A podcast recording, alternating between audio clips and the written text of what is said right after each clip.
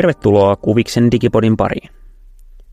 Tässä podcastissa tutkitaan taidekasvatuksen ja teknologian risteyksiä, mahdollisuuksia, ongelmakohtia ja visioita pohtivalla otteella. Miltä näyttää tulevaisuuden taidekasvatus? Tai millaisia vaikutuksia digitalisaatiolla on taidekasvatuksen kentällä? Mä oon Andra. Mä oon Tuomas. Ja mä Tiina. Ja me ollaan kaikki maisterivaiheen taidekasvatuksen opiskelijoita Aalto-yliopistossa. Meillä on enemmän kysymyksiä kuin valmiita vastauksia, joten tämä podikin on sen mukainen. Haparoiva, tunnusteleva, utelias ja välillä aivan tietämätönkin.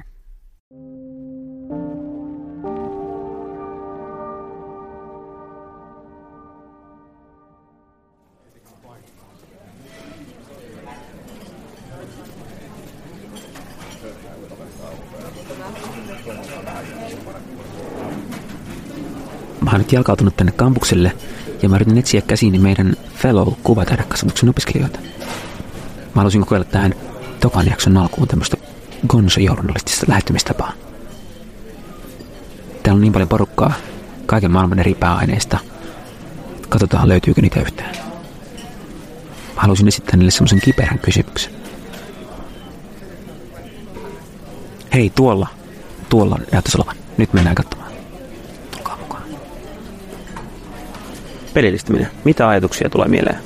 Pelillistämisestä. Äh, ainakin semmoinen keveys ja ehkä se on vaan sellaista, että, että asiat voi tehdä jotenkin, jotenkin vähän niin kuin kevyemmin. Se mulla tulee ensimmäisenä mieleen.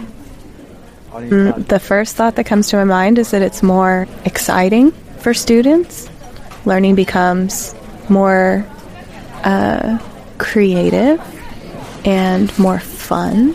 I think that it's still a relatively new teaching methodology, and so I think there's still a lot of questions for teachers about how to implement it and resources for teachers as well. Kaikenlainen näpertely ja ehkä kilpailullisuus, mikä on vähän silleen niin kuin turn off. Mä en tykkää kilpailuista, mutta siis joo, mutta peleistä mä kyllä tykkään muuten. Mm.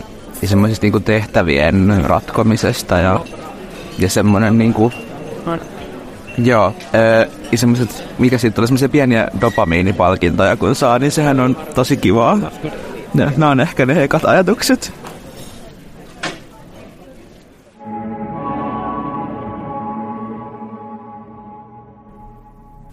Tässä jaksossa puhutaan siis pelillistämisestä ja sen myötä myös A R- ja V R-teknologiasta, eli siis augmented reality eli lisätystä todellisuudesta ja virtual reality eli virtuaalitodellisuudesta.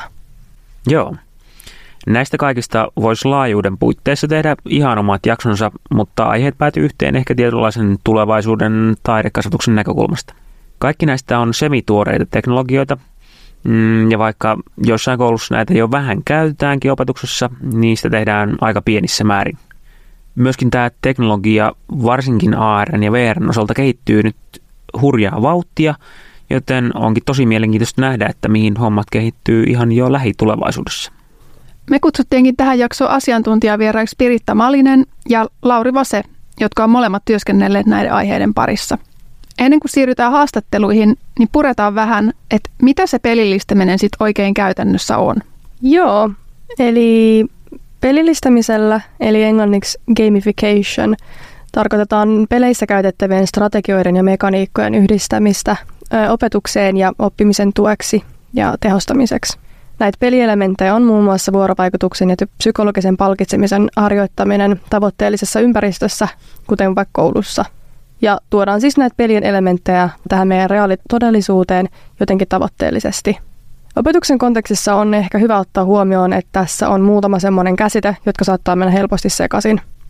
Eli on siis pelit, sitten on opetuspelit, eli tämmöinen niin kuin edutainment, ja sitten on vielä erikseen pelillistäminen. Ja nämä on kaikki vähän eri asioita. Mediameister-blogissa tämä selonteko oli aika selkeä. Eli peli on yhtä kuin viihdearvoa varten luotu haasteita ja palkitsemista tarjoava kokonaisuus, jolla ei yleensä ole määriteltyä oppimistavoitetta, vaan lähinnä elämyksellinen tai taiteellinen itseisarvo. Ja opetuspeli tai Edutainment on yhtä kuin peli, jossa pelillisyydellä on vähintään yhtä suuri rooli kuin oppimisella. Tästä hyvä esimerkki on vaikka kielteopiskeluun tarkoitettu Duolingo. Ja sitten on pelillistäminen tai gamification, joka on yhtä kuin koulutuksen osa, jossa on käytetty pelillisyyden keinoja oppimismotivaation tukemiseksi ja oppimistavoitteiden saavuttamiseksi. Meitä alkoi siis myöskin kiinnostamaan, että mitä aivoissa tapahtuu pelaamisen aikana ja miten me voidaan sen kautta tietää pelillistämisen ja opetuspelien hyödyistä ja haitoista. Ja vaikka aivoja on tutkittu eri tavoin jo vuosisatoja, niin aivotutkimus on ihan vasta viime vuosikymmeninä ottanut sellaisia harppauksia, että aivoja on päästy tutkimaan ihan yksittäisten neuronien tasolla, ja aivojen kuvantaminen ja niiden aktiivisten osien tarkkailu on myös tullut mahdolliseksi. Eli sitä aihetta on jonkin verran ehditty tutkia, mutta ei niin paljon, että tutkimusten löytäminen olisi ollut mitenkään niin kuin erityisen helppoa. Mutta me löydettiin kuitenkin muutama lähde, jotka avaa tätä vähäsen. Kun puhutaan pelien vaikutuksista aivoihin, niin ylipäätään on tärkeää muistaa, että aivot on lähtökohtaisesti plastiset, eli herkästi ja helposti kaikenlaisen toimintaan muovautuvat. Esimerkiksi Katalonian avoimen yliopiston U O C:n tutkimuksessa todettiin, että pelaaminen voi todella muuttaa meidän aivojen toimintaa ja rakenteita sekä kehittää tarkkaavaisuutta. Pelaaminen myös kehittää niin kuin kykyä suunnata ja ylläpitää keskittymistä sekä parantaa kolmiulotteisen tilan ja esineiden hahmottamista, eli semmoista visuospatiaalista kykyä, mikä on havaittu muun muassa hippokampuksen isommassa koossa. Pelaamisella on todettu olevan jonkinlainen yhteys uusien taitojen oppimiseen ja niiden paranemiseen. Okei. Näiden pelien hyvien puolien lisäksi niissä on toki myös huonoja puolia. Yksi tässä tutkimuksessa nousseista kysymyksistä oli, linkittyykö nämä pelaamisessa kehittyneet taidot muihin taitoihin tai näkyykö ne muussa elämässä? Esim. Auttaako mun Mario Kart-menestys mua autolla ajamisessa? Tai missä? Jep.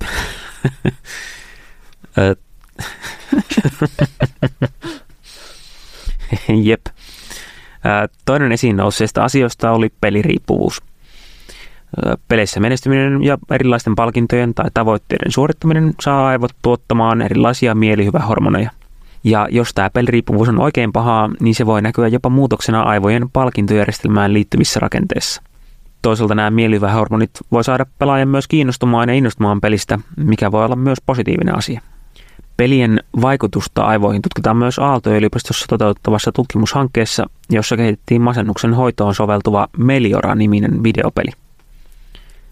Peli on siis jo kehitetty, mutta tutkimus sen ympärillä on vielä käynnissä.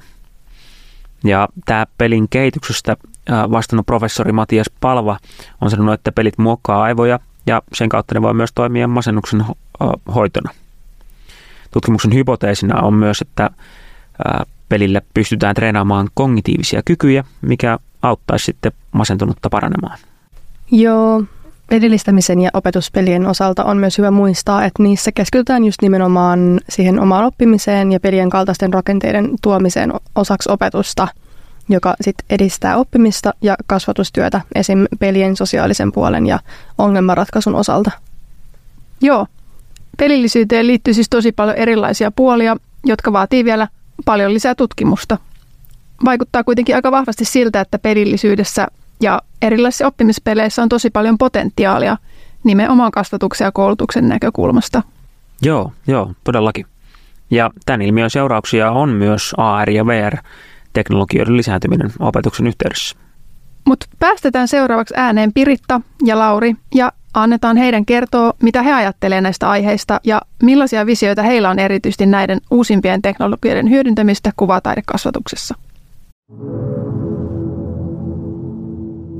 No niin, moikka. Ihan tähän alkuun kysyn, että ketä te olette ja miten haluaisitte ammatillisesti identifioida itsenne? Olen Malisen Piritta ja aloittanut tänä syksynä Aalto-yliopiston kuvataidekasvatuksen ja näyttelypedagogiikan lehtorina. Aikaisemmin toimin Kaurialan lukion kuvataideopettajana ja sen takia olen ollut Steaming Experiences ja Signaali-hankkeissa, joissa laajennettua todellisuutta on kokeiltu erilaisissa yhteyksissä lukio-oppimisympäristöinä. No moi, mä oon tota Lauri Vase ja mä oon, miten mä ammatillisesti identifioin itseni? No mä oon tämmönen niinku opetusteknologiaan keskittynyt henkilö, jos näin voisi sanoa. Uh, että tota, ehkä se on niin kuin, mä oon LinkedInissä keksinyt semmoisen hienon termin kuin learning technologist tai tämmöinen, niin se on kai, että millä, mitä nyt on käyttänyt. Se on aika hyvä, hyvä tänne luova termi. Joo. Kuulostaa aika toimivalta ja niin kuin uskottavalta myös. Joo. Okei, okay, kiitos.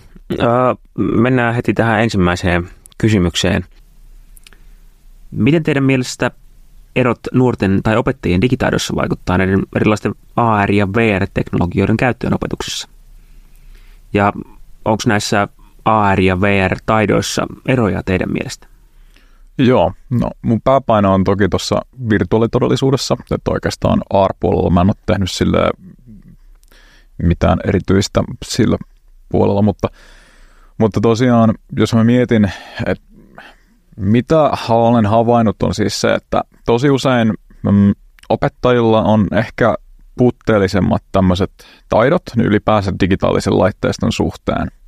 Ja se myös näkyy niin kuin virtuaalitodellisuudessa.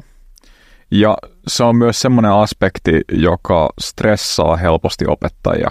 Ja sille, kun mun rooli tämmöisessä hankkeessa, missä olin, olin tällaisessa niin kuin virtuaalitodellisuushankkeessa, jossa tuin ää, lukijoita ottamaan käyttöön virtuaalitodellisuuslaitteistoa osana opetustaan, niin mun havaintoja siitä hankkeesta oli niin kuin se, että mun piti tukea näitä opettajia niin, että he uskalsivat myöskin ää, niin kuin käyttää näitä laitteistoa opetuksessaan, ja yksi aika keskeinen asema siinä oli sillä, että miten paljon siinä koulussa käytettiin V R-laitteistoa.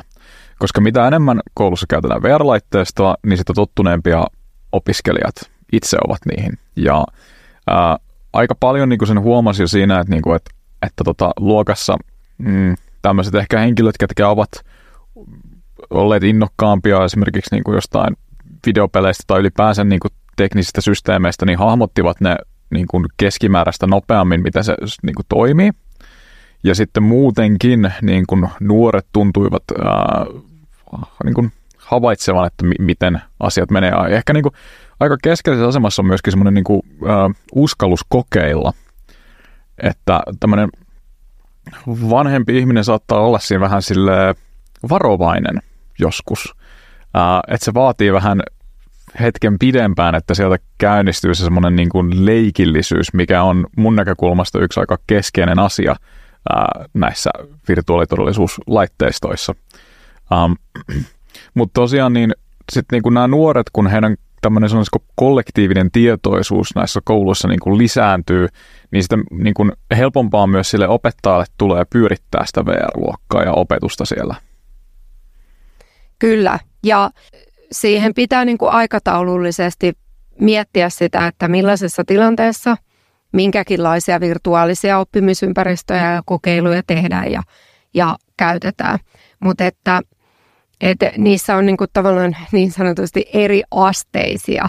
Eli, eli voi olla sellaisia matalamman kynnyksen valmiiden sovellusten käyttöä tai sitten sellaisia, että että rakennetaan niin kuin opiskelijoiden tai oppijoiden kanssa yhteisesti joku virtuaalinen oppimisympäristö. Mutta tota, niitä koko ajan mun mielestä kehitetään niin kuin sillä tavalla sellaiseen niin kuin käyttäjäystävällisempään suuntaan. Minkälaisia eroja teidän mielestä oppilailla ja opettajilla näissä taidoissa on? Onko esim. Paljon oppilaita, joilla ei välttämättä ole niin hyvät digitaidot? Opettajien taidot ei ole niinkään se olennaisin, sillä, sillä ne laitteet ei nyt niin kauhean monimutkaisia ole käyttää niin kuin sellaiselta peruskäytöltään. Puhutaanko sitten just niin kuin V R-laseista vai puhutaanko sitten vaikka ThingLinkistä eli virtuaalisesta oppimisympäristöalustasta. Mutta toki mä ymmärrän sen, että jos vaaditaan niin kuin monenlaisia kirjautumisia ja sovellusten käyttöönottoja ja laitteiden päivityksiä ja muuta, niin silloin se helpottaa, että on toiminut digitaalisten teknologioiden kanssa. Mutta isom, isommin sanoisin, että kyse on asenteesta. No, on siellä eroja, ähm, mutta, mutta mun näkökulmasta ne ei koskaan niinku haitaneet opetustilannetta. Että siihen ei tullut ehkä silleen niin paljon kiinnittäneeksi huomiota, että, että muutamat oppilaat niin kuin silleen lähtivät vähän hitaammin sen kanssa liikkeelle, mutta sitten kun siinä niin kuin on monia muita opiskelijoita siinä, niin äh, mä veikkaan, että yksi asia, mikä vaikuttaa toki siihen, että musta tuntuu se aika semmoiselta helpolta ehkä, oli se, että tavallaan se laitteiden vähyys, mikä meillä esimerkiksi tässä hankkeessa oli, niin se oli semmoinen vaikuttava tekijä siinä, että siellä luokassa oli aina ekstra käsiä. Ja myöskin niin kuin, ähm, no esimerkiksi näin, että meidän piti suunnitella ne luokat sillä, että siellä oli niin kuin neljät V R-laitteet, ja sitten sä mietit, että sulla on niin kuin joku kaksikymmentäpäinen opiskelijaryhmä, niin sitten sä jaat ne laitteet silleen, että, että ne riittää. Ja no oikeastaan tässä oli vielä sekin etu toisaalta, että kun oli pieni lukio, niin, kuin, äh, niin käytännössä kolme ihmistä per laite, ja sitten niin kuin nämä kaksi henkilöä siinä ympärillä pystyy tukemaan sitä yhtä, ketä oli siellä sisällä. Ja jos yksikään näistä niin kuin henkilöistä siinä ryhmässä oli vähän niin kuin orientoituneempi teknologian suhteen, niin aika nopea se levisi sen ryhmän sisällä. Ja myöskin toisaalta niin kuin ryhmissä niin kuin, kyllä ne innokkaammat niin kuin parveili niihin muihinkin ryhmiin niin kuin silleen auttamaan toisiaan. Ja silleen, pakko sanoa, että tietyllä tapaa ei ole tullut siihen niin paljon kiinnitetty ehkä huomiotakaan, kun se tuntuu menevän niin luonnollisesti, se osuus. Okei, okay, tosi kiinnostavaa. Entä sitten nämä niin kuin resurssien näkökulmasta, just laitteiden saatavuus ja toimintakyky, tai, tai se, että laitteet pitää päivittää varmaan aika usein kuitenkin ehkä, tai tyypillisesti ehkä tuommoinen teknologia vanhenee ehkä verrattain aika nopeasti, niin, niin miten se vaikuttaa tuohon niin kuin ylipäätään tuohon opetukseen? Tota, koko ajan näissä niin kuin mennään silleen huikeasti eteenpäin ja tuntuu, että moniteknologia on niin kuin, menee harppauksin eteenpäin, että siinä vaiheessa kun kouluissa suunnitellaan jonkun laitteen ostamista, niin kun se saadaan sinne kouluun, niin se on jo niin kuin vanhentunutta teknologiaa huippuosaajien mielestä. Mutta mun mielestä on tärkeää se, että kouluissa nimenomaan uskalletaan kokeilla niitä. Joo, tosiaan laitteisto sen verran, sanotaanko näin, että niitä ei tarvitse nyt koko ajan olla päivittämässä, että, että tota, esimerkiksi me käytettiin tämmöistä Steam-pelialustaa käytännössä pohjana siinä, ja kyllä vaikka olisi jäänyt vähän pidemmäksi aikaa päivitykset niin kuin, ää, kuukausiksi, niin, niin pääsääntöisesti homma toimii. Ja, ja ihan se, että tota, mm, joka tapauksessa net, netti on nykyään sen verran nopea kouluissa yleensä, yleisesti ottaen, että vaikka joku päivitys olisikin jäänyt, niin se on todella nopea vetää läpi siinä. Et se ei niin kuin Se, se tämmöinen laitteiston päivitys ei ehkä, ehkä omalla tavallaan tuottanut ongelmaa, mutta enemmänkin ehkä sitten tota, mikä oli haaste oli just se, että tota, piti kehittää tavat, miten pitää esimerkiksi V R-ohjaimet latauksessa. Ähm, että et sitten joka ikisen kouluun niin viritettiin sen V R-luokan läheisyyteen joku suljettu tila, minkä saa lukkoon, jossa näitä laitteistoja näitä ohjaimia ladataan, että pidetään latingissa. Ja varmaankin sitten, kun tulevaisuudessa tässä ollaan nyt koko ajan siirtymässä siihen, että tulee enemmän standalone V R-teknologiaa, niin sitten ne lasitkin pitää olla siinä latauksessa mukana tietenkin.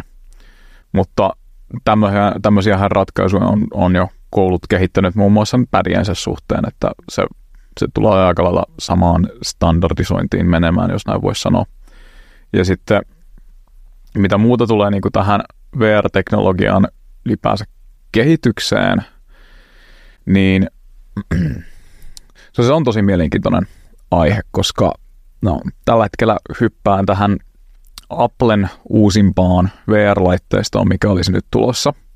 Ähm, sehän on todella, todella kallis ja ehkä omalla tavallaan ei ole vielä, sanoisiko, valmis konsepti, mutta Applessa on, on se puoli, että he, he osaavat ja tietävät, miten iskeä tiettyihin markkinarakoihin. Ja tämä markkinarako, mitä he ovat nyt lähteneet avaamaan, eli Jos ei tiedä aiheesta, niin nämä, nämä Applen uusimmat V R-laitteistot pyrkivät siihen, että ne yhdistäisivät, niin kuin sanoisiko, läppärin ja V R-lasit yhteen. Ja sitten sä pystyisit työskentelemään niiden kautta, niiden kanssa, ja että siinä, siinä olisi tämmöisiä niin kuin, äh, miksatun todellisuuden äh, funktioita niin, että et, et, et lisätty todellisuus pystyy jotenkin, sä pystyt jotain tämmöisiä hologrammeja esimerkiksi tuomaan sun ympäristöön ikään kuin, ja pystyt vaikka vetämään jotain tapaamisia toisen ihmisen kanssa niin, että sä näet sen niin kuin,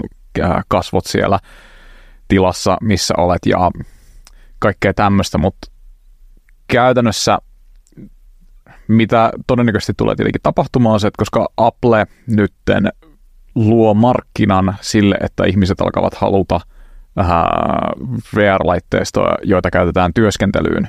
Nyt tietenkin tullaan näkemään, että onnistuuko se. Joo, tosi kiinnostavaa. Itsekin olen katsellut niitä Applen niitä laseja, näyttää aika päheiltä, mutta aika semmoisia futuristisia jotenkin kuvia mm. tai niin kuin mielikuvia tuottaa siitä, että minkälaista se voi olla se laitteen käyttö. Mutta oli kiinnostava pointti toi, toi tavallaan just se, että se määrä ei ole välttämättä tärkeä niissä laitteissa ja koulussa, vaan että et, et ehkä se semmoinen jollain tavalla luova käyttö ja, ja tavallaan niinku sen yhteistyö toisaalta niinku siinä, että et, et osalla on lasit vaikka käytössä ja sitten ne voi tehdä yhteistyötä sit muiden oppilaiden kanssa, joilla ei välttämättä ole lasit käytössä, ja että et sitä niinku pedagogiikkaa ja sitä tekemistä voi rakentaa niinku sen kautta. Kyllä mä sen, sen niinku erityisesti sanoisin tässä näin, että paras tilanne on se, kun on niinku about yhdet V R-lasit ja kaksi henkilöä tai kolme henkilöä, mutta sitten neljä tai viisi, se alkaa olla liikaa, ja sinänsä kaksi tai kolme on semmoinen sweet spot mun mielestä. Joo. Okei, okay. Tuo on hyvä, hyvä tärkeä esimerkiksi tieto ja havainto, se on niin, tosi konkreettinen havainto. Öö, Miten sitten oppilaiden öö, erot esimerkiksi just eri aistiherkkyyksien tai vaikka vammaisuuden tai muun osalta, että miten, miten sellaisia otetaan huomioon siinä?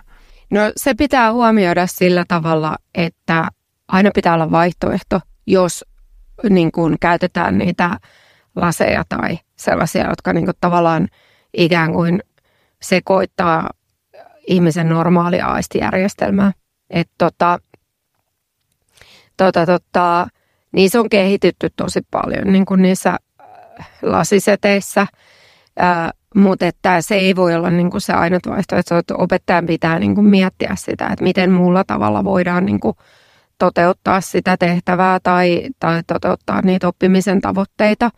Et, ja sitten itse olen huomannut myös sen, että joillekin, joillekin nuorille on haastava ajatus se, että pörrää ne lasit päässä ikään kuin itse sokaistuneena niin, että ympärillä on muita.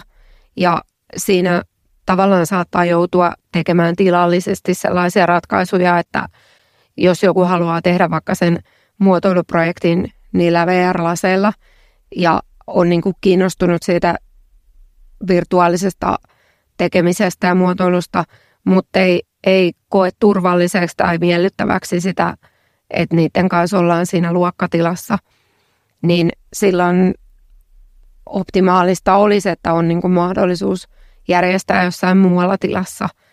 Ja niin kuin mä olen aina itse pyrkinyt siihen, että pystyy sitten tekemään jossain, jossain semmoisessa, missä ei niin kuin katso muut ehkä.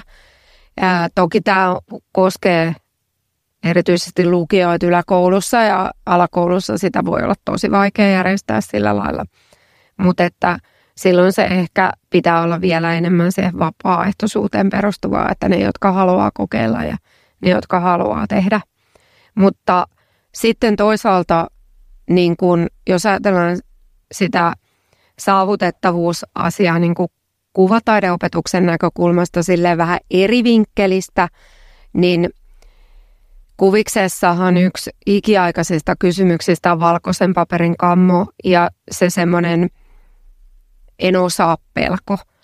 Ja mun mielestä virtuaalinen piirtäminen ja virtuaalinen mallintaminen madaltaa sitä mä oon itse niin kuin kokenut sen, että monet sellaiset opiskelijat, jotka, niin kuin lukio-opiskelijat, jotka ovat tulleet sinne kurssille tai opintojaksolle sanoin, että mä en sitten osaa piirtää, niin sitten he kokevatkin, että, että se ää, virtuaalisessa maailmassa kuvan tekeminen madaltaa heidän kynnystä tehdä sitten kuvallista ja se tuo myös sitten sitä semmoista erehtymisen mahdollisuutta, sä et menetä mitään, kun sä pyyhkäset sieltä saman tien pois sen jonkun viivan.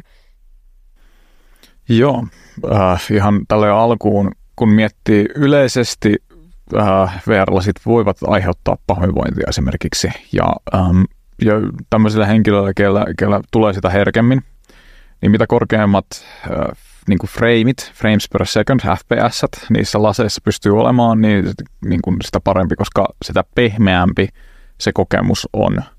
Ähm, tässä on toki tullut tämmöisiä teknologioita, jotka pystyy tuottamaan vähän niin kuin huijaamaan aivoja, että siinä on korkeammat freimit kuin mitä oikeasti on, mutta ne vähän vaihtelee niiden niin kuin onnistuminen. Et esimerkiksi näistä syistä me valittiin tähän virtuaalitodellisuushankkeeseen lukioisin Valve Indexit laseiksi, koska Valve Indexeissä on mahdollista saada se uh, frames per second, niin ne, ne lasit pystyy olemaan sata kaksikymmentä hertsiä. yhdeksänkymmentä hertsiä on se, sanoisiko, tämä standardi periaatteessa, että se on niinku semmoinen, että, että kunhan se on, kunhan se on yhdeksänkymmentä F P S, se mitä sä pyörität sitä ohjelmaa, niin se on aika safe. Mutta sitten kun alkaa mennä sitä, alas, sitä alaspäin, niin kaikilla alkaa tulla, kun tarpeeksi alhaiseksi menee F P S, niin se tuntuu.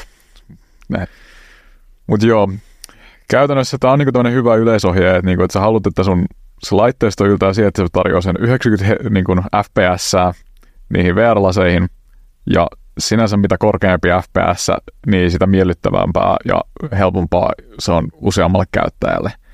Sitten, sitten tulee tämä toinen tärkeä asia, mikä on se, että Uh, I P D:n säätö, eli interpupillary distance, eli pupillien välinen etäisyys. Um, jos tähän ei ole kiinnitetty huomiota jälleen kerran, semmoiset henkilöt, joilla, joilla tulee herkemmin pahoinvointia, alkavat nopeammin reagoimaan. Me kaikki aletaan reagoimaan kyllä, jos I P D-säädökset eivät ole kohillaan ja tulee pelattua vaikka päälle tunti jotain siellä virtuaalitodellisuudessa. Mutta I P D on siis syytä katsoa aina kohilleen, kun sä aiot käyttää niitä laseja pidempään, tai myöskin, jos sä tiedät, että on kyseessä henkilö, jolla voi tulla herkemmin pahoinvointia. Joka tapauksessa mä suosittelen, että se aina katsotaan, mutta mä tiedän, että joskus se vähän niin kuin skipataan, ja sille jollain on ollut V R-lasit päässä, ja se ei ole tiennyt yhtään mitään niin kuin I P D-jutuista, ja sitten sillä on ollut huono kokemus sen takia, kun, ja sillä ei ole myöskään säädetty niitä, koska on esimerkiksi esittelysulla vaikka kiire. Elikkä yleensä näissä V R-laseissa on niinku siellä semmoinen niinku linssien etäisyyden säädin siinä ää, V R-lasien alla. Nyt alkaa pikkuhiljaa tulla sitä, että esimerkiksi varjoaeroissa, niin sehän tekee sen automaattisesti sen I P D-säädöksen.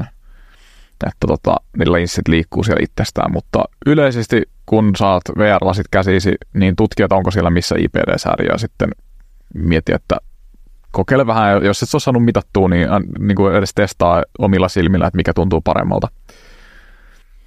Eli, eli käytännössä siis jossain määrin tässä niin kuin tämä teknologian kehittyminen auttaa ja niin kuin just vaikka äh, sen hertsimäärän kautta.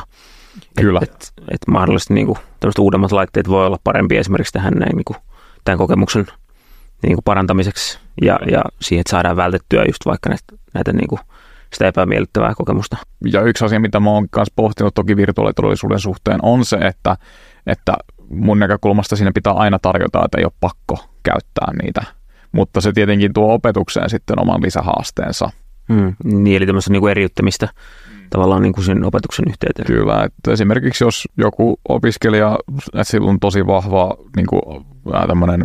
Äh, että hänellä on tullut paljon migreeniä aikaisemmin ja sitten tulee se huoli, että voisiko tämä aiheuttaa, niin tilanteessa tietenkin pitää niin, olla joku muu ratkaisu sitten siihen. Miten tämä oppimiskokemusten tai tilanteiden jakaminen onnistuu just V R:ää käytettäessä? Ehkä suhteessa just tähän, nyt toisaalta tähän niin kuin Sitten jos niitä laitteita on vaikka vähän vähemmän, että kaikille ei välttämättä ole. Ja sitten toisaalta niin kuin suhteessa siihen semmoiseen perinteiseen ehkä tilanteeseen, jossa niin kuin, tai jaetaan jotenkin ehkä automaattisestikin tälleen niin kuin sosiaalinen tila ja katseita ja jotenkin niin kuin kaikki semmoinen niin kuin vuorovaikutus. Mutta sitten jollain tavalla tietysti tämä niin kuin V R-laseja vaikka käytetään, niin, niin sitten ikään kuin poistutaan jollain tavalla siitä tilasta ja mennäänkin toiseen tilaan. Mutta miten sä näet tämän niin kuin yhtälön tai, tai, tai ylipäätään tämän niin kuin tilallisuuden tässä? No tota, sosiaalisesta V R:stä on aika paljonkin kansainvälisiä tutkimusartikkeleita, erityisesti tota, tuolta korona-ajalta. Ja niissä, mitä mä oon niin kuin selailu ja kaalailu, niin niissä on kaikissa niin kuin selkeästi sellaisia tuloksia, että sosiaalinen V R on auttanut sellaisten henkilöiden niin kuin, ä, sosiaalisten taitojen kehittymisessä, jolloin on ollut siinä haasteita. Ja mun mielestä tästä voi yrittää ottaa jotenkin myös ä, koulutus- ja oppimi- tai opiskelu- koulumaailma niin kuin koppia niin sanotusti. Ja tota, Kaurialan lukiossa on esimerkiksi kielten opiskelussa on tosiaan tehty näitä, näitä tota, sellaisia, tila, tai on käytetty siinä, että oppilas on saanut rauhassa niin kuin harjoitella sitä vieraalla kielellä kommunikointia. Ja toki siinä on ollut niin kuin se kone, se vastaaja, mutta se on tuonut myös kommunikoinnin aloittamiseen. Ja tota, toki se on niin, että niin kun siinä helposti se yksilö uppoutuu sinne. Mutta jos sitä lähestyykin niinpä Espanjassa olevan ystävyyslukion ihmisen kanssa siinä, vaikka hän ei kommunikoiskaan siinä fyysisessä tilassa olevan kanssa. Ja tämä on mun mielestä sellainen osa-alue, mitä voitaisiin koulutuksessa niin kun kehittää todella paljon. Sellaisia utopioiden rakenteluja yhteisessä V R-todellisuudessa jonkun muun koulun oppijoiden kanssa. Ja sitten toisaalta niin ää, on itse ollut sellaisissa kokeiluissa mukana, joissa on tehty niin kuin yhteisiä kuvallisia tuotoksia niin, että, että ne niin kuin esimerkiksi sellaisia, että on taidehistoriallinen kuva ja toisella on V R-lasit päässä. Toinen kertoo siitä ää, taidehistoriallisesta kuvasta, jota se V R-lasityyppi ei näe, niin kertoo, niin kun, että kuinka hän rakentaisi sen kolmiulotteisena niin kun sinne. Eli tavallaan kuvailee sitä. Ja se oli sellainen tehtävänanto, josta tosi monet mun opiskelijat tykkäsivät tosi paljon, että he joutuivat niin kun sanallistamaan eri tavalla sitä taideteosta ja mitä he näkee siinä. Ja millaisia tunte- tavallaan, että millaisilla siveltimillä sä voit tehdä jonkun tietyn taiteilijan niin kuin maalausta tai, tai muuta vastaavaa. Ja sitten on tehty ihan sellaisia, että ikään kuin, niin kuin ne V R-lasit kiertää ja sitten tehdään vesiputouksen, tai anteeksi se on suihkulähteen niin kuin suunnittelua silleen yhteisesti. Ja toki sitä voi tehdä niin kuin sillä tavalla, että ne samat V R-lasit kiertää ja tehdään sinne, tai sitten, että he ovat samassa niin kuin eri, eri settien kautta. Että kyllä siinä pystyy ottamaan sitä sosiaalisuutta huomioon. Ja sitten taas siinä tulee myös se, että sun on helpompi antaa sen toisen jatkaa sun työtä siellä V R:ssä, kuin että sä antaisit sun akryylimaalauksen kaverille ja sitten se jatkaisi siitä. Että siihen, siihen saa niin kuin kyllä luovuudella ja kekseliäisyydellä myös niitä sosiaalisia tekemisen tapoja, joita ei välttämättä voida saavuttaa sitten taas sellaisessa perinteisemmässä. Ja tota, sitten taas niin kuin lisätty todellisuus mun mielestä, ää, sen, sellaista rakentaminen niin monesti niiden ainakin sellaisten vähän kikkailevien kokeilujen kautta, mitä mä oon tehnyt, niin se niin kuin vaatiikin sitä ryhmätyötä. Ja sitten se on niin kuin yhteinen, yhteinen juttu, jossa toinen skan, siis sellaisia, että on niin kuin toinen kolme D-skannannut sinut ja sitten sä teet siitä jotakin ja sitten toinen jatkaa ja niin kuin sen tyyppisiä, missä sitten saatetaan olla joko tosi iholla tai sitten saatetaan olla niin kuin ihan vaan silleen pelleilläkin, mutta Ei se nyt ole niin vakavaa. Toi on siitä mielenkiintoinen juttu, että siis ähm, käytännössä virtuaalitodellisuus pystyy tuottamaan tosi päheitä kokemuksia silloin, jos se sun opetuksellinen ohjelma on sellainen, että se sallii niin sanotun monin pelin. Äh, eli se, että saadaan vaikka se luokka sinne virtuaalitodellisuustilaan yhdessä, niin sehän on niin kuin ollut semmoisia juttuja, kun on nähnyt muutaman sovelluksen kautta se oli mahdollista, ja joka kerta se ihastutti aivan suunnattomasti oppilaita. Et se, että pystyy jakamaan sen virtuaalisen maailman, olisi aika ideaalia. Ja mä uskon, että sitten kun tässä asiat kehittyy ja, ja niin kun, tai, niin kun aletaan, tulee enemmän tämmöisiä opetuksellisia ohjelmia, niin varmasti niissä aletaan ymmärtää aika nopea se semmoinen yhteisöllisyyden arvo, ja että si- sitä niin kuin käytetään osana sitä opetustilaisuutta. Että tota, et justiinsa tämä yhteisen tilan kokeminen, niin se voi olla hyvinkin vahva niin kuin kokemus edelleen virtuaalitodellisuudessa. Jos miettii sitä, että niin kuin, äh, viimeksi kun katsoin, että mikä oli suosituimpia V R-sovelluksia, niin se ei ollut mikään peli, tai on tavallaan, miten, se ei ollut mikään peli, vaan se on V R-chatti. Ja V R-chatti, niin kuin ihmiset menee sinne hengaamaan yhdessä virtuaaliseen tilaan. Silleen, ja mikä siinä on niin, kuin niin siistiä on se, että sä pystyt yhdistämään ihan minne tahansa päin maailmaa. Sä voit niin kuin vaan olla siellä, jutella tyyppien kanssa.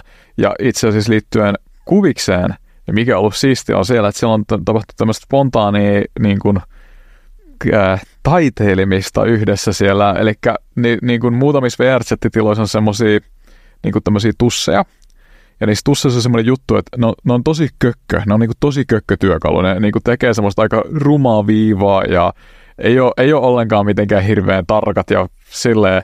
Mutta ne on niissä tiloissa saatavilla. Ja sitten kun ne porukka vaan hengaa siellä keskenään, niin sitten joku sattuu tarttumaan semmoiseen tussiin. Ja sitten se vaan alkaa piirtää vaikka jotain, no tässä yksi video, mitä mä näin, niin, niin tota, tyyppi alkoi piirtämään käärmeitä.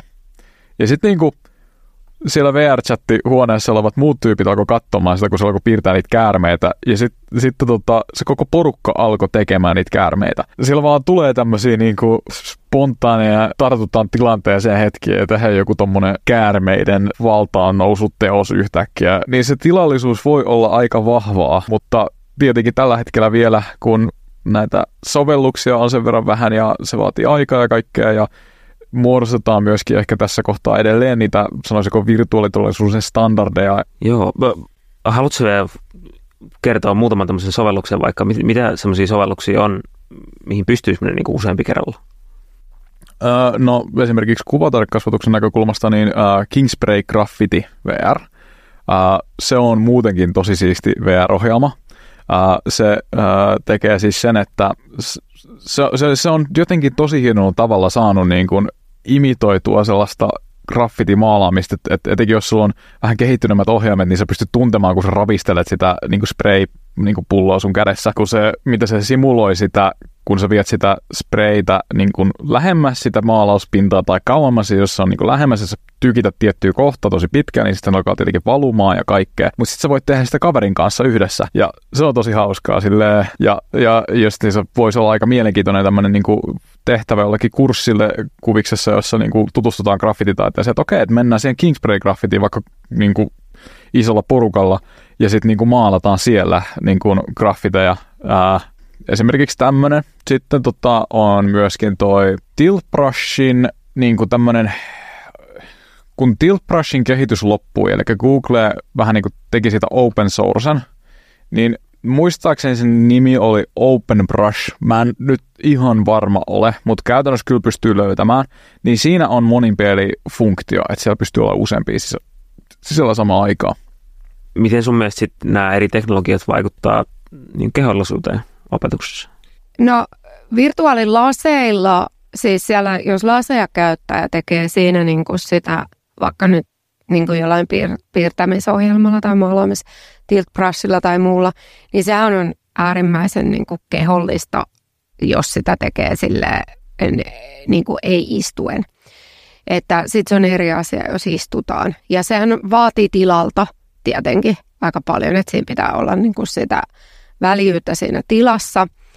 Ja Sitten taas toisaalta niin kuin just se A R, ehkä mun mielestä semmoinen, että kolme D-skannataan asioita, jotka on tosi pieniä, ja sitten niistä tehdään niin kuin lisättyä todellisuutta, jossa sä seikkailet itse, ja ne onkin tosi isoja ja tämän tyyppisiä, niin siinähän pystytään niin kuin käsittelemään toisaalta sitä kaikkea niin kuin maailman mittasuhteita, että mitä jos se niin kuin pieni kolme D-skannattu sieni sieltä metsästä onkin se jättiläinen.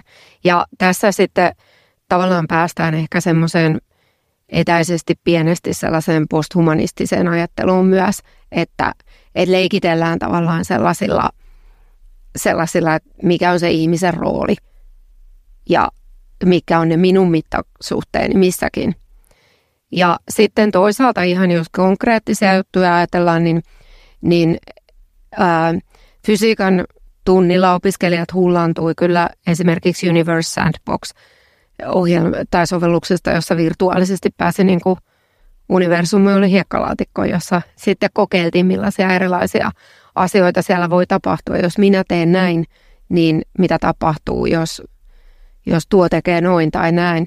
Että se, mä itse niin jotenkin, mulla on sellaisia unelmia, että, että ää, Suomessa olevat nuoret ja vaikka nyt jossakin Etelä-Euroopan tai Afrikan tai Etelä-Amerikan maassa olevat nuoret yhtä aikaa rakentaa jotakin niin kuin maailmaa, jossa sitten erilaiset reaktiot vie erilaisiin tapahtumiin ja yhdessä mietitään, että mitä, millaiset asiat sitä ekokatastrofia ehkä vähän hidastaa ja, ja siis, että kyllä siinä on niin valtavasti kaikkia mahdollisuuksia ää, myös sellaisten tilallisten mittakaavojen kanssa leikittelyyn.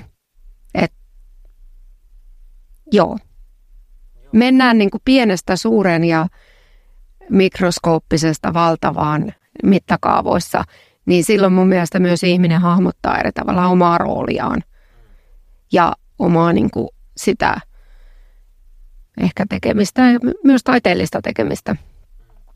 Ja eikö olisi aika kiva lähteä vaikkapa jonkun Yhdysvalloissa olevan taideopiskelijan veistospuistoon seikkailee virtuaalisesti täällä väreen aulassa tai jotain muuta vastaavaa.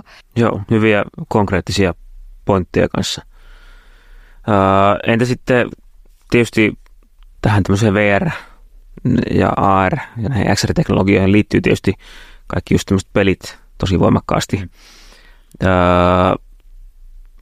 miten sä näet tämmöisen niin kuin ehkä opetuksen ja pelaamisen välisen eron näiden teknologioiden kanssa toimittaessa niin kuin opetuksen yhteydessä, että et, tuleeko siellä sun mielestä vastaan semmoista, niin kuin, tai näet sä sen ehkä jonkinnäköisenä uhkana, tai onko se, sulle onko se sun mielestä semmoinen huomioitava, huomioinarvoinen asia, että, että se pelaaminen tavallaan jotenkin ylittäisi semmoisen niin kuin oppimisen tai op, opiskelun tai jonkun muun tällaisen niin kuin rajan ja olisi tärkeämpää? No kyllähän se kutsuu houkuttelee niin kuin menee sinne erilaisiin peleihin, kun ne laitteet on siinä.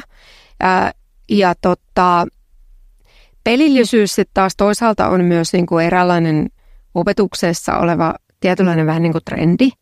Myös sitä, että pelillisyyttä myös haetaan. Että tota, haetaan niin kuin oppimisympäristöihin pelillisyyttä.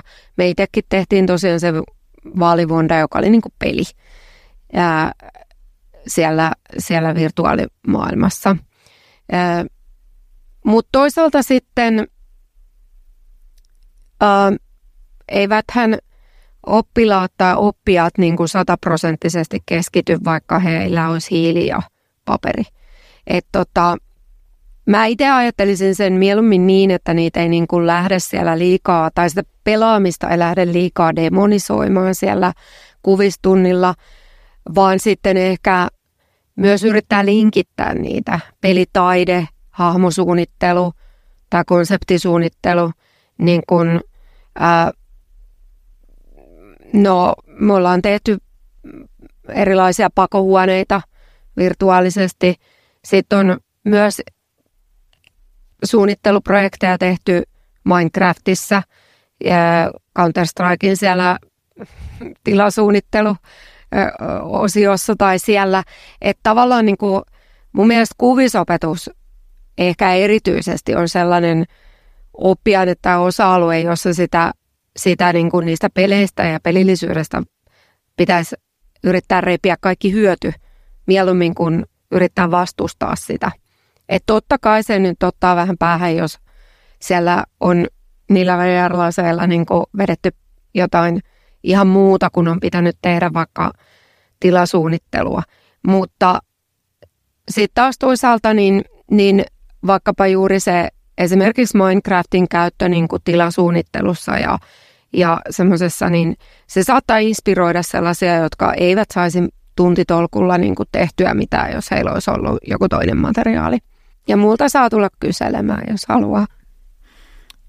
Mä voin sanoa sen, että mä oon niinku itse silleen, mitä mä oon päätynyt niinku tähän tielle, mitä kuljen, on se, että siis mä oon itse just monta vuotta pelannut erinäisiä videopelejä. Ja sit kun mä tulin tänne kuvataidekasvatukselle opiskelemaan, niin kasvatuksellisissa opinnoissa aika paljon tuli pohdittua sitä, että, että okei, että, että niinku pelit on tosi mahtava mahtava asia ja siellä niin kuin automaattisesti tulee opittua monenlaisia asioita.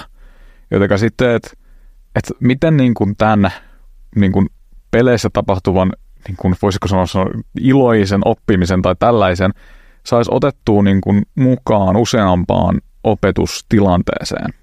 Ja, äm, ja syy, miksi mä oon niin kuin just niin syvästi innostunut ja niin kuin syventynyt virtuaalitodellisuuteen, on siinä, että se immersio, mitä se tuottaa, just se, se, se niin kuin ehkä omanlaisensa pelillisyyskin, mitä siinä on, ja just se, että mitä sä pääset interaktiivisesti reagoimaan siihen ympäristöön, joka on tämmöisiä opetusympäristöjä esimerkiksi, niin kaikki tämä on sellaista, että se, se luo sitä immersioa, se, se niin kuin virtuaalitodellisuuden yksi ehkä keskeimmistä asioista on se, että mitä se innostaa ja, ja silleen vie ihmisiä mukanaan siihen kaikkea, siihen.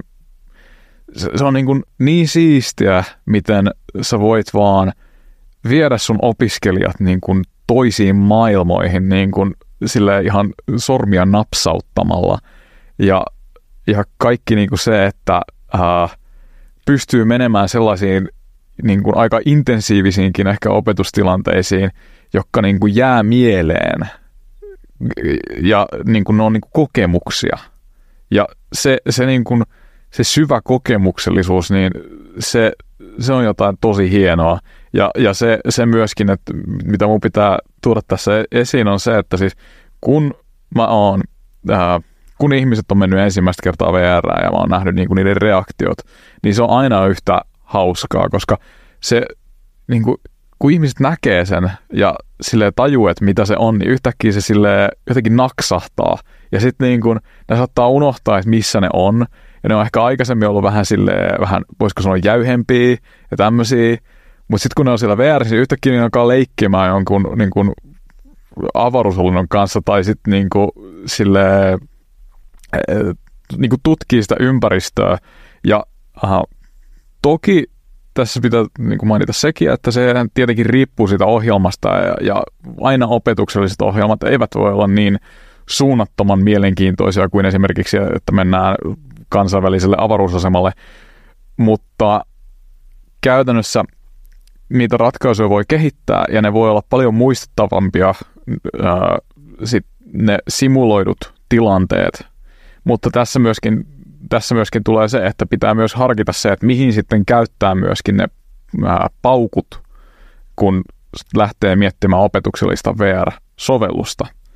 Että onko se silleen, että, että niin, mihin, mihin niin kuin alueeseen se soveltuisi tosi hyvin, minkä niin kuin alueen se voisi sille elävöittää niin, että nämä opiskelijat tulee muistamaan sen todella pitkään, että ne saa sen merkittävän kokemuksen. Okei. Okay. Tuo, tuo vähän raapas nyt myös tätä yhtä kysymystä. Hypätään tuosta vähän ja mennään tuohon kysymykseen tästä pelillistämistä. Näin niin kuin ylipäätään pelillistämisellä on ehkä jonkinnäköinen tämmöinen trendimäinen niin kuin stigma tällä hetkellä. Öö, mutta miten sä suhtaudut tähän ylipäätään niin kuin pelillistämiseen? No, niin kuin arvata saattaa, niin saattaa olla, että olen tämmöisessä positiivisemmassa päässä niin kuin tätä... Ää, Mä, mä haluaisin löytää semmoisia keinoja, äh, miten saada niitä aspekteja, jotka tekee peleistä niin valloittavia, niin miten saada ni, niitä niin kuin samoja äh, tekijöitä oppimiseen. Se on, se on aika lailla se mun kanta.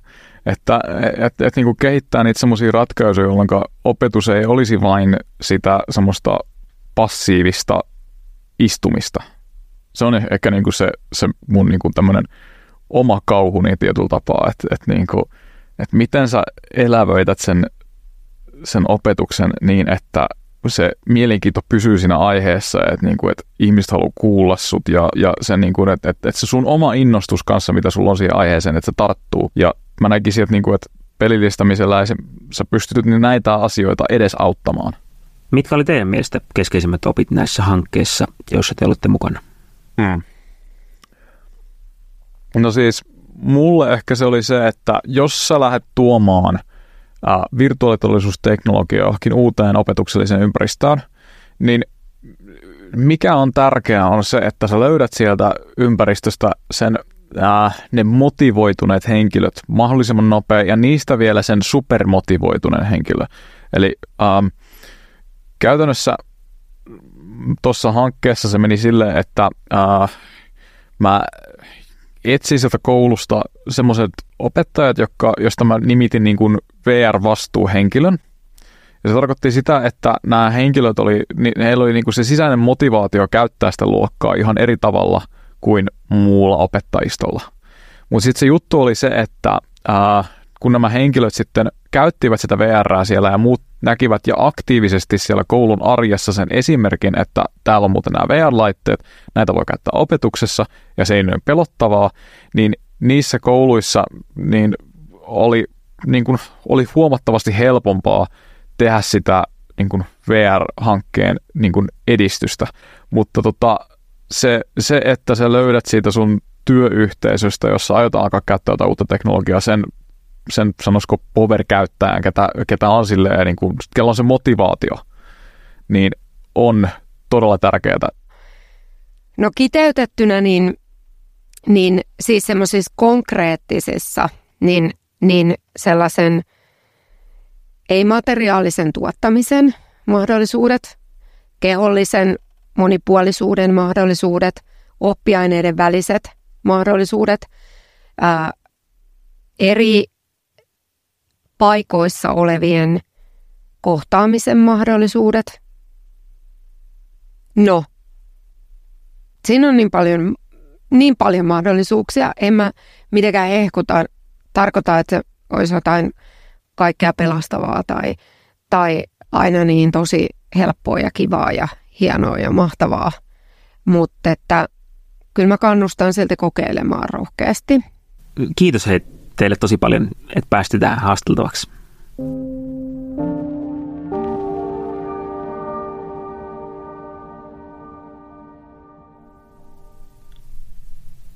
No niin, se oli siinä. Joo, siinä oli taas tosi paljon hyvää ja kätevää tietoa tiiviissä paketissa. Ja itse ainakin auttoi ymmärtämään ihan käytännössä näitä erilaisia puolia siitä, miten näitä A R- ja V R-juttuja voi hyödyntää kuvataiteen opetuksessa. Joo, todellakin. Itse asiassa mun tuli tässä podcastin tekoprosessin aikana kokeiltua tätä A R:ää. Okei. Okay. Missä? Joo. No me pidettiin pienen ryhmän kanssa semmoinen A R-työpaja kuvisopettajille.